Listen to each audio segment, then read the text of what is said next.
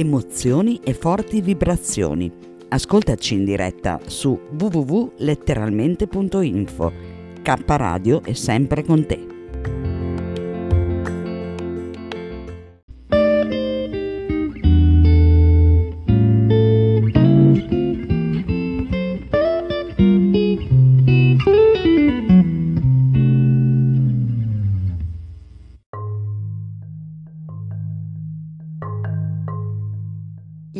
Che seguono sono tratti dal canale YouTube.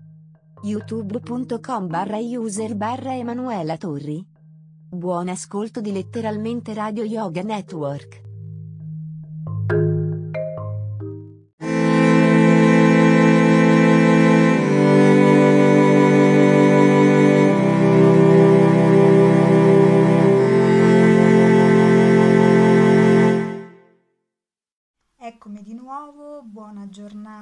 Tutti i miei gentili ascoltatori. E, ehm, oggi continuo con questi video mm, per la lettura sempre di questo testo, ormai lo sapete.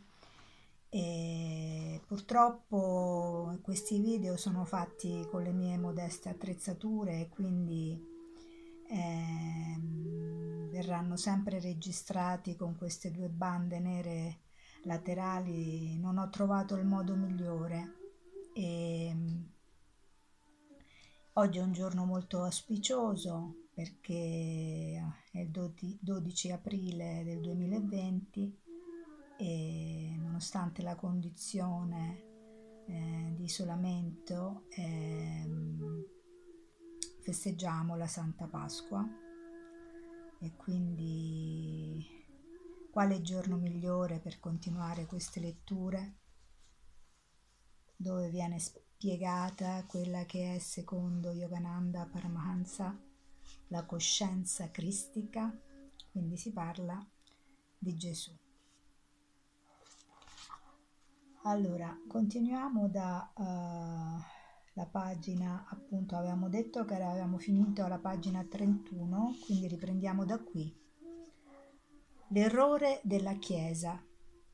La Chiesa cristiana non è riuscita a differenziare tra Gesù, il corpo, e Gesù, il veicolo in cui si manifestò il Figlio unigenito, o coscienza cristica.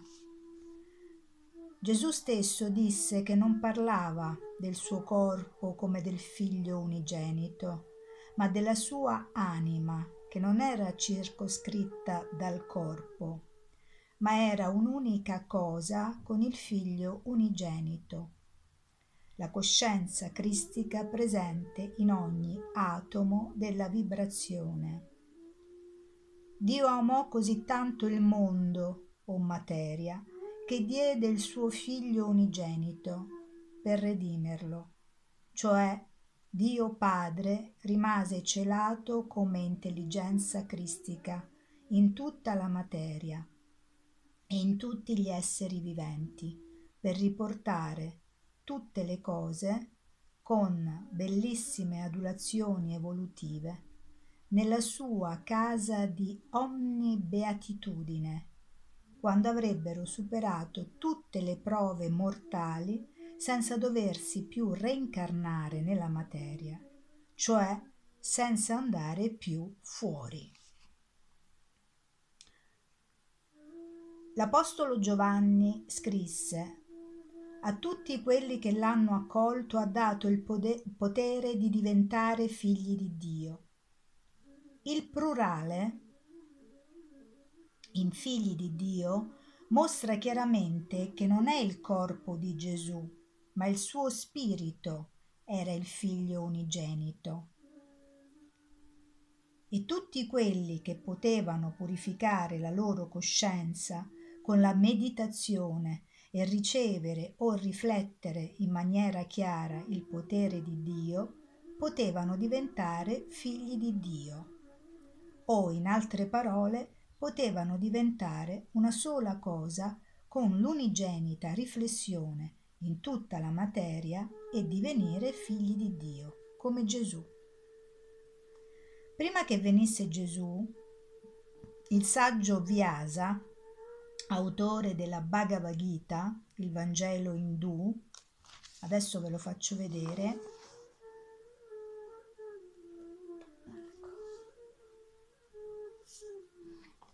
Questa è la Bhagavad Gita, che è un testo molto importante. Necessario averlo letto per capire anche l'interpretazione di, di Yogananda Paramahansa. Ehm, appunto, prima che venisse Gesù, il saggio Vyasa, autore della Bhagavad Gita, il Vangelo indù, fu un figlio di Dio e sapeva come essere uno con la riflessione unigenita di Kutashta Chaitanya, la perfetta coscienza che esiste in tutta la creazione vibratoria.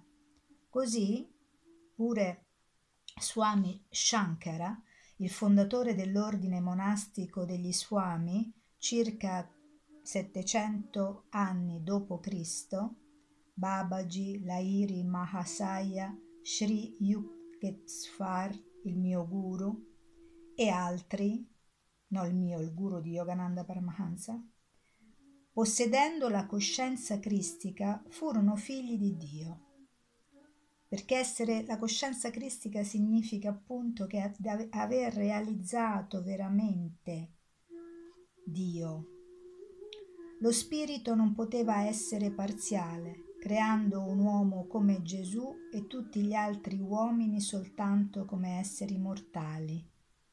Un Gesù divinamente importato potrebbe essere riprodotto in migliaia di coppie da Dio e naturalmente, essendo predestinati, agirebbero sulla terra come Cristi, come burattini spirituali di Dio.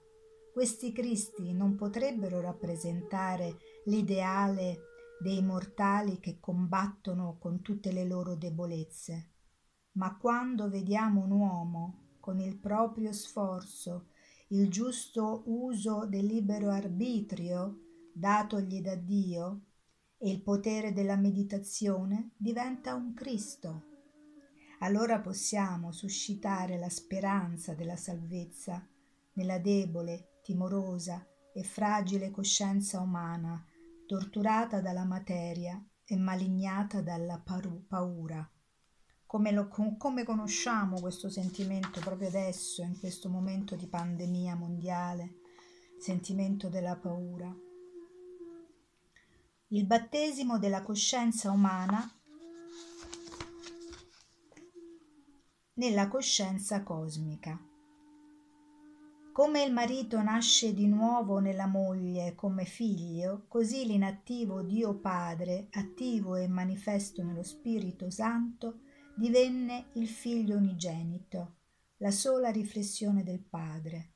Perciò il devoto deve ricordare che dopo aver ascoltato e sentito il suono cosmico in tutto il cosmo fisico, astrale e causale, ovvero nello Spirito Santo fisico, astrale e causale, la sua coscienza vibrerà in tutta la creazione. Quando poi la sua coscienza allargata diventerà stabile in tutta la creazione, sentirà la presenza della coscienza cristica in ogni vibrazione. Allora egli sarà cristico. La sua coscienza farà l'esperienza della seconda venuta di Cristo. Egli sentirà nel suo veicolo, il corpo credo, la presenza della coscienza cristica come Gesù sentì il Cristo espresso, infatti, nel suo corpo. Tutti gli esseri umani hanno la coscienza limitata dal corpo, ma ascoltando e percependo la vibrazione Aum e l'intuitiva coscienza cristica, lo yogi realizza che la coscienza cosmica di Dio Padre esiste inattiva in regioni dove non c'è movimento o presenza della vibrazione dello Spirito Santo, poiché la vibrazione dello Spirito Santo è limitata solo a un determinato tratto di spazio popolato dal cosmo e da tutte le isole degli universi. La vibrazione santa è condensata nella creazione planetaria. Quando lo yogi percepisce che la sua coscienza è una sola cosa con la coscienza cristica, realizza che la coscienza cristica è solo la riflessione della coscienza cosmica di Dio Padre. Allora il devoto potrà dire, come Gesù, io, la coscienza cristica nella creazione, e mio Padre, la coscienza cosmica al di là della creazione, siamo uno. Come sono, come sono la stessa cosa la luce bianca oltre la palla di cristallo blu e la luce blu nella palla di cristallo, così sono una sola cosa la coscienza cosmica, Dio Padre, che esiste al di là di ogni creazione vibratoria, Spirito Santo, e la coscienza cristica. Q. Tashta Chaitanya in tutta la creazione vibratoria. Quando esiste la creazione vibratoria esistono Dio Padre, il Figlio e lo Spirito Santo. Quando con la dissoluzione cosmica più grande del diluvio di Noè, che fu solo una di- dissoluzione parziale, o con la dissoluzione universale, viene dissolta la santa vibrazione. Allora, automaticamente, Dio Padre, il Figlio e lo Spirito Santo vengono riconvertiti nell'unico Spirito, non manifesto e assoluto.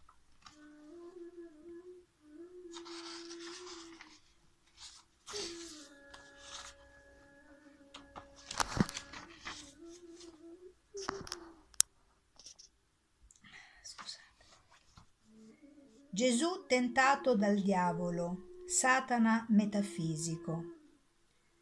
E Gesù, pieno di Spirito Santo, ritornò dal Giordano e fu condotto dallo Spirito nel deserto, dove per quaranta giorni fu tentato dal diavolo. Luca 4, capitolo 1, versetto 1 e 2.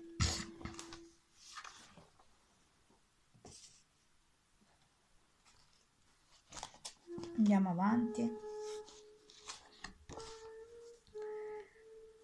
Allora, Gesù, l'uomo, era diventato uno con la vibrazione santa. Il suo corpo era uno con tutta la creazione, in mezzo alla quale si muoveva.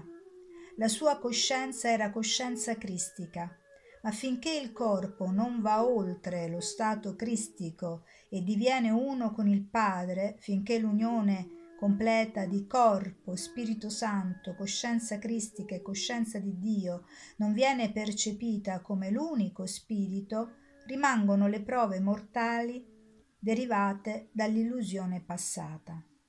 Anche se Gesù era uno con lo Spirito Santo, tuttavia la sua vecchia limitata coscienza umana, con i suoi desideri terreni, cercava, mediante la legge dell'abitudine, d'attirare la sua coscienza allargata verso la coscienza terrena. Questa è la spiegazione psicologica dell'origine della tentazione, della nuova abitudine divina da parte delle fermamente radicate cattive abitudini mora- mortali per impedire di contattare il grande consolatore.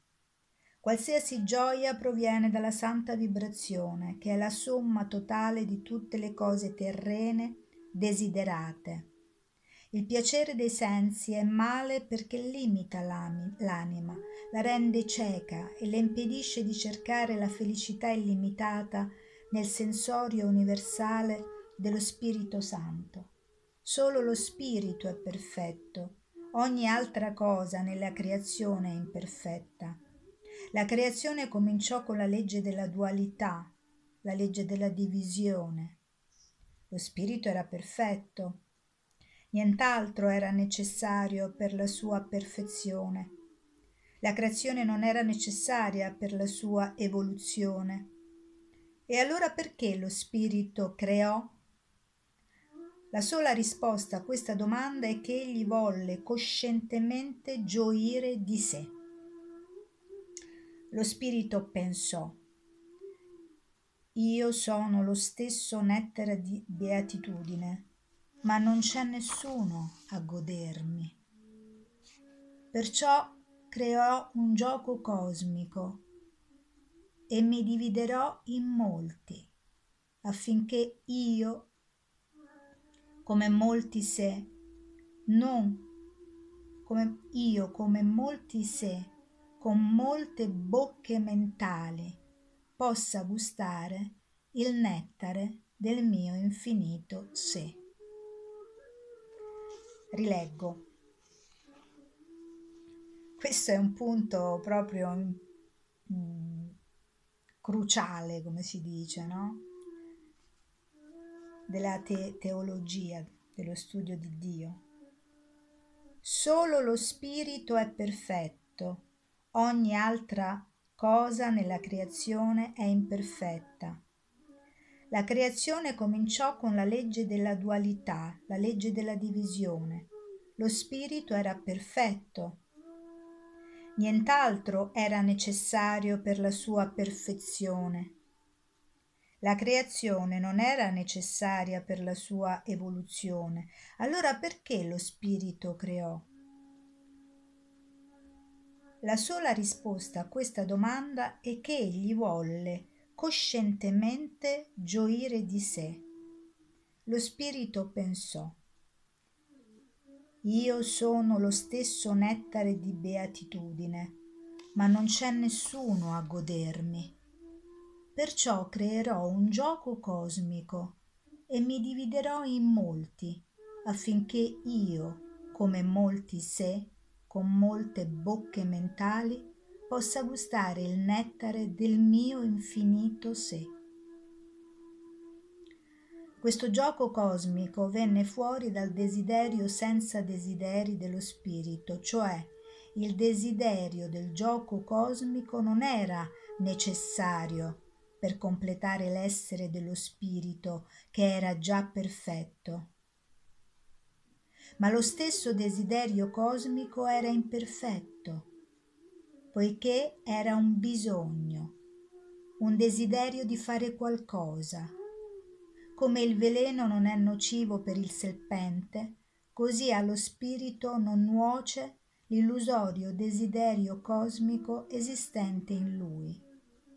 Il desiderio cosmico dello spirito non era necessario, come un padre a volte può giocare con il figlio mostrando un desiderio indesiderato, non necessario allo sviluppo del padre. Era imperfetto perché voleva compiere qualcosa quando ciò non era necessario alla completezza del perfettissimo spirito. Questo desiderio imperfetto fu l'originario pensiero vibrazione che divise lo spirito in molti mediante la legge della dualità. Inoltre, in principio, lo spirito vide che da solo, essendo la sola sostanza esistente, non poteva dividersi molto bene nei due distinti ed essenzialmente differenti oggetti di spirito e materia. Perciò creò la differenza tra spirito e materia soltanto nel pensiero. Come nel sogno, non c'è differenza essenziale tra un pezzo di pietra e il pensiero di un pezzo di pietra, eccetto la differenza esistente nella solida immaginazione umana. Perciò lo spirito dovette attuare un inganno cosmico, una magia mentale universale, per dare inizio alla dualità di mente e materia e alle dualità degli oggetti finiti. Questa illusoria differenziazione cosmica nel pensiero è responsabile di tutte le imperfezioni nella, materia, nella creazione. Quindi, secondo la legge di causa ed effetto, i piccoli sé che uscirono dallo spirito furono particolarmente dotati con i poteri del libero arbitrio e dell'azione indipendente, come li possedeva lo spirito. L'illusoria volontà cosmica ereditò dunque il potere e il libero arbitrio dello spirito d'agire indipendentemente secondo la propria volontà. Ecco qui nasce la problematica esistenziale dell'essere umano che vuole agire indipendentemente dall'origine. Come l'unica distesa d'acqua del calmo male, mare viene spezzata dall'azione di un terzo agente, la bufera di vento in tanti minuscoli pezzi d'acqua chiamate onde, così il cosciente, illusorio e indesiderato desiderio cosmico dello spirito si manifestò nell'indipendente, cosciente, misuratore, magico o Maya. La radice sanscrita ma significa misurare, quindi misuratore cosmico dell'illusione, delle scritture indù e gli fu affidato unicamente il potere indipendente di, di dividere superficialmente lo spirito nella percezione di perfetti oggetti finiti materializzati come iceberg di pianeti e onde di stelle, fluttuanti nel vasto mare dell'infinito. Da allora questo illusorio magico mis- misuratore cosmico si è ma- manifestato come Spirito Santo, la sacra vibrazione cosmica o natura, prakriti in sanscrito. Il piano dello spirito era che questa soggettiva, cosciente e illusoria forza cosmica fosse dotata di indipendenza per cooperare con l'oggettivata e cosciente vibrazione cosmica nell'oggettivata e cosciente energia cosmica.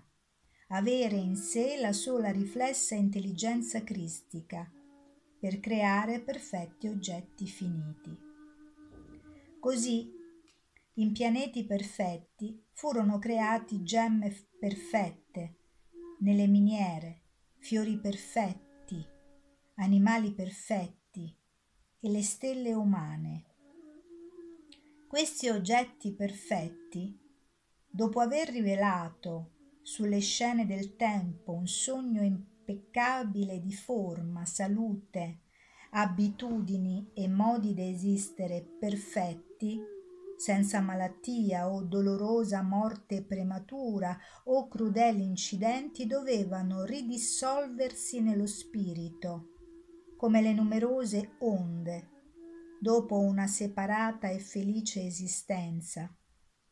Alla fine della bufera si dissolvono nel loro sé il male, il mare, senza bisogno che vengano uccise o distrutte da incidenti. Ecco perché nella Bibbia i perfetti Adamo ed Eva comunicavano con Dio così facilmente e semplicemente sotto l'albero e vicino all'altare. Essi furono cacciati dal paradiso della coscienza cosmica solo quando vennero tentati dal demonio dell'ignoranza cosmica. Secondo il piano di Dio, i fiori, le piante, gli animali e le cellule uma- umane dovevano vivere ricaricate dall'energia cosmica e non cibandosi crudelmente l'uno dell'altro. Quindi, dopo un'esistenza perfetta, una perfetta manifestazione e un piacevole divertimento reciproco senza sofferenza, tutte le forme create dovevano diff- dissolversi nu- nuovamente in lui. Come compaiono e scompaiono gli arcobaleni, come nei film, forme di fiori, animali e corpi umani possono venire creati per divertimento dai congegni elettronici e inseriti o disinseriti a volontà,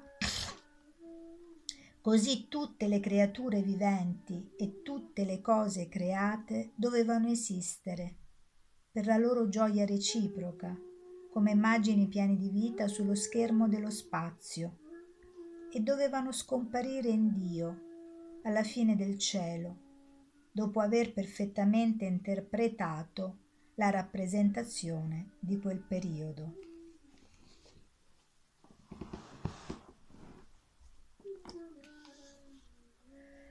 Ma la cosciente e illusoria forma cosmica avuto da Dio il potere di indipendenza, s'accorse che dopo una perfetta esistenza tutte le cose, tutte le forme viventi cominciavano a ridissolversi nell'energia cosmica. Allora cominciò a pensare che, poiché la manifestazione dell'energia cosmica, dello Spirito Santo o vibrazione santa, dovevano ridissolversi nello spirito, anch'essa doveva cessare di esistere con la scomparsa della santa vibrazione. Come non c'è più la bufera quando le onde si dissolvono nel mare, così con il ritiro della santa vibrazione, l'illusoria fo- forza cosmica avrebbe dovuto perdere la sua esistenza separata questo pensiero impaurì l'illusione, l'illus- l'illusoria forza cosmica, la forza che mira a mantenere le cose in manifestazione, e da allora si è ribellata. Prima di ciò l'illusoria forza cosmica era considerata un arcangelo di Dio e cooperava in maniera amichevole con l'intelligenza cristica e lo Spirito Santo, la santa vibrazione, nel creare perfetti oggetti finiti. Fu in questo periodo che l'illusoria forza cosmica cadde dal cielo come un fulmine e cominciò ad agire in palese contrasto con l'intelligenza cristica e la cosciente santa vibrazione cosmica. La caduta di Satana come fulmine dal cielo significa che all'inizio tutta l'energia cosmica che era stata messa in vibrazione dallo Spirito Santo e dall'intelligenza cristica fluiva verso Dio, ma la creativa e illusoria forza cosmica, temendo il completo ritiro in Dio di tutta l'energia, cominciò ad allontanare il flusso dell'energia cosmica dalla sua celestiale presenza verso la creazione finita come quando le onde vogliono eh, ricadere nel mare, una nuova tempesta può costringerle a ritenere le loro forme. Così l'illusoria forza cosmica si ribellò e mediante il desiderio mondano degli esseri, nato dal vivere imperfetto, cominciò a risbatterli nell'esistenza finita tramite la legge della reincarnazione. qui dice una cosa importante. Dice la reincarnazione fu iniziata da Satana affinché gli esseri umani ritornino continuamente sulla terra fin quando non perderanno il desiderio imperfetto di stare sulla terra e finalmente potranno ritornare nello spirito. Da quando ha creato la legge della reincarnazione, l'illusoria forza cosmica ha torturato le anime immortali dei figli di Dio, imprigionandole continuamente con la forza dietro le, spalle, eh, dietro le sbarre della dolorosa carne, tenendole lontane dal loro regno d'onnipresenza creando la legge della reincarnazione o della punizione tramite la legge di causa ed effetto, la legge che governa le azioni umane, legge del karma, l'arcangelo di Dio, l'illusoria forza cosmica, si tramutò nel ribelle Satana. Fin da allora è esistito il conflitto tra il divino universale figlio unigenito dell'intelligenza cristica, lo Spirito Santo e l'amante materiale della creazione finita, Satana. Quindi lui, Yogananda Paramhansa, eh, definisce Satana l'amante materiale della creazione finita. L'amante materiale della creazione finita. Gesù, avendo la coscienza cristica, realizzò il tiro di fune esistente tra la perfetta e universalmente intelligente vibrazione santa e la spinta dell'imperfezione satanica verso la creazione finita. Fin dalla sua ribellione Satana ha creato modelli imperfetti, rappresentando il male, la malattia, il dolore e le catastrofi, per disturbare la perfetta esistenza priva di desideri degli esseri umani, che erano destinati a ritornare in Dio dopo aver svolto perfettamente il suo gioco cosmico, iniziato per intrattenere i suoi figli immortali.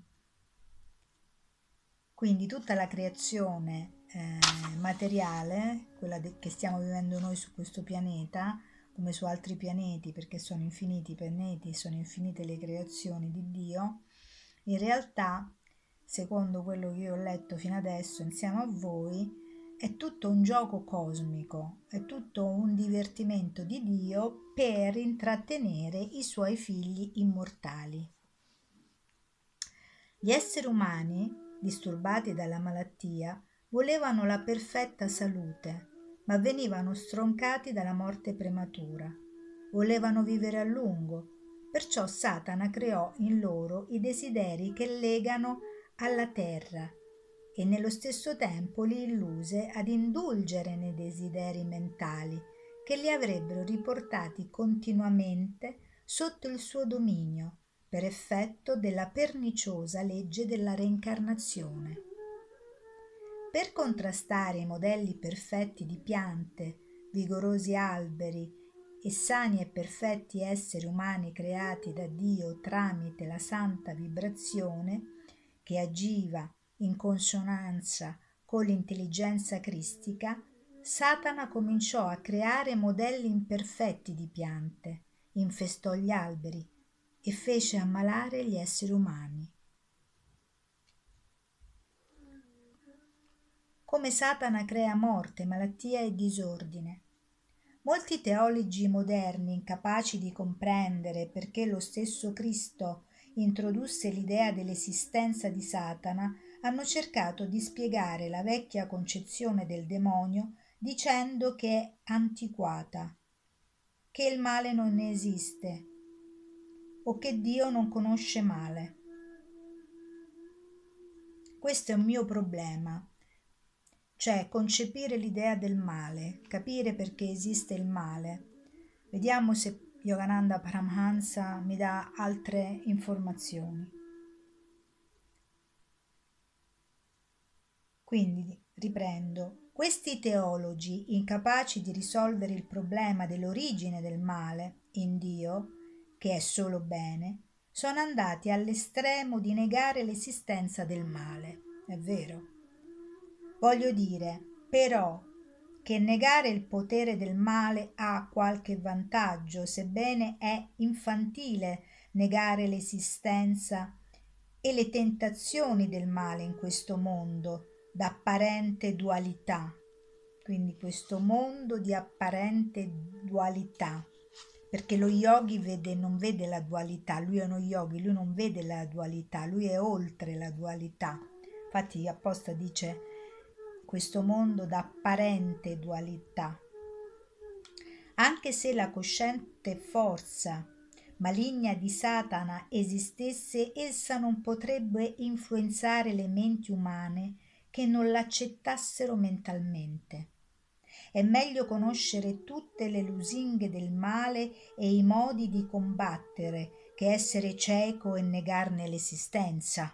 Ovvio. Solo la conoscenza e non l'indifferenza può produrre l'emancipazione finale. La grande rappresentazione dell'esistenza cosmica ha dotato l'uomo di libero arbitrio e del potere della ragione. L'uomo immagine di Dio, ha nella sua sfera la stessa libertà di libero arbitrio che ha Dio Padre. Domanda. Perché Dio non libera l'uomo immediatamente?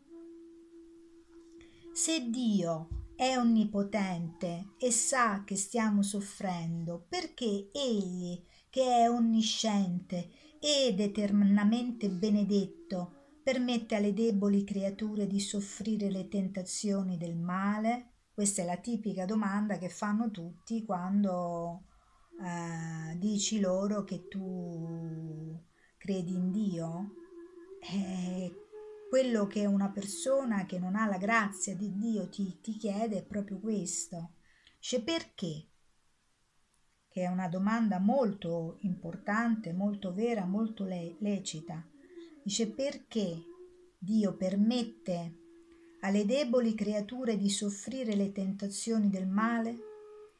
La risposta è che dopo aver ricevuto l'indipendenza, la forza cosmica cominciò a riempire la creazione con modelli imperfetti, sostituendo i modelli perfetti dell'originario piano divino.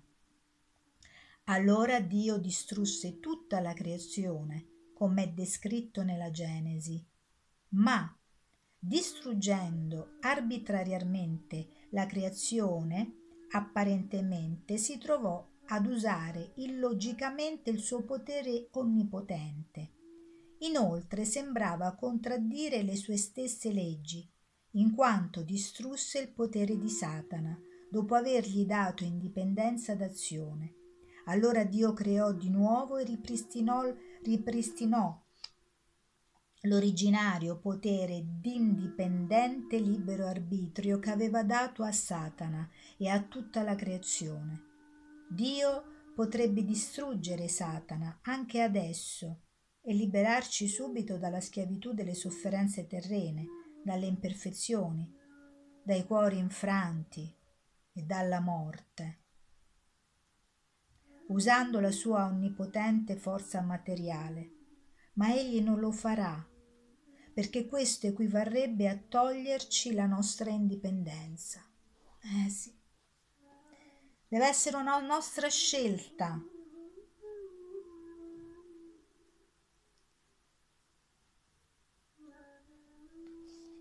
E infatti, ecco qua, l'altro paragrafo che segue appunto, l'uomo deve fare la sua scelta. Perché Dio ha dato l'indipendenza all'uomo e a Satana, egli può liberarli soltanto insegnando loro il giusto uso del potere del loro libero arbitrio. Dio non gioisce del suo eterno stato benedetto in una felicità egoistica, ma soffre per la nostra miserabile e tragica esistenza, la nostra ritardata evoluzione sulla terra e il nostro tardivo ritorno al paradiso dell'onniliberante saggezza. Egli cerca continuamente di usare la forza superiore dell'amore divino, espresso nell'amore dei genitori, dei figli, degli amici, nel puro amore coniugale fatto di rinuncia, per convincere l'uomo ad abbandonare la cooperazione col male, che aiuta e rafforza quest'ultimo a distruggerlo. L'uomo sta nel mezzo, con Dio da un lato e Satana dall'altro. Eh già. Questa è proprio la giusta visione. E non che il male e il bene si confondono come io ho vissuto fino adesso, no. Scusate. L'uomo sta nel mezzo, con Dio da un lato e Satana dall'altro, ciascuno pronto a spingerlo nella direzione in cui egli desidera andare. Sta all'uomo segnalare a Dio o a Satana in quale direzione vuole essere spinto. L'uomo è perfettamente libero di agire senza essere influenzato da Dio o da Satana, ma quando agisce bene o ha un puro e nobile pensiero, questo è un segnale per Dio e viene spinto automaticamente verso Dio. Ma non appena pensa o fa il male, l'uomo è spinto automaticamente verso Satana. Comunque, essendo essenzialmente un'immagine di Dio, l'uomo non potrà mai venire eternamente sommerso nell'Ade del male. Io per oggi finirei qui, credo che questa sia una conclusione che ci dà molta speranza perché ve la voglio rileggere e dice appunto comunque essendo essenzialmente un'immagine di Dio, noi siamo immagine di Dio, l'uomo non potrà mai venire eternamente sommerso nell'Ade del male. Quindi l'inferno che viene molto nominato da, da un certo tipo di religiosi non è eterno, non può essere eterno, perché noi siamo immagine di Dio. E quindi questa mi sembra una bellissima conclusione e mm, adesso io chiudo perché ho la gola un po' secca e continueremo la nostra lettura eh, riprendendola appunto da pagina 40 eh, di questo primo volume e, mm, e il paragrafo che, che leggeremo sarà la punizione eterna è impossibile. Con questo vi auguro di nuovo una grandissima buona Pasqua e arrivederci.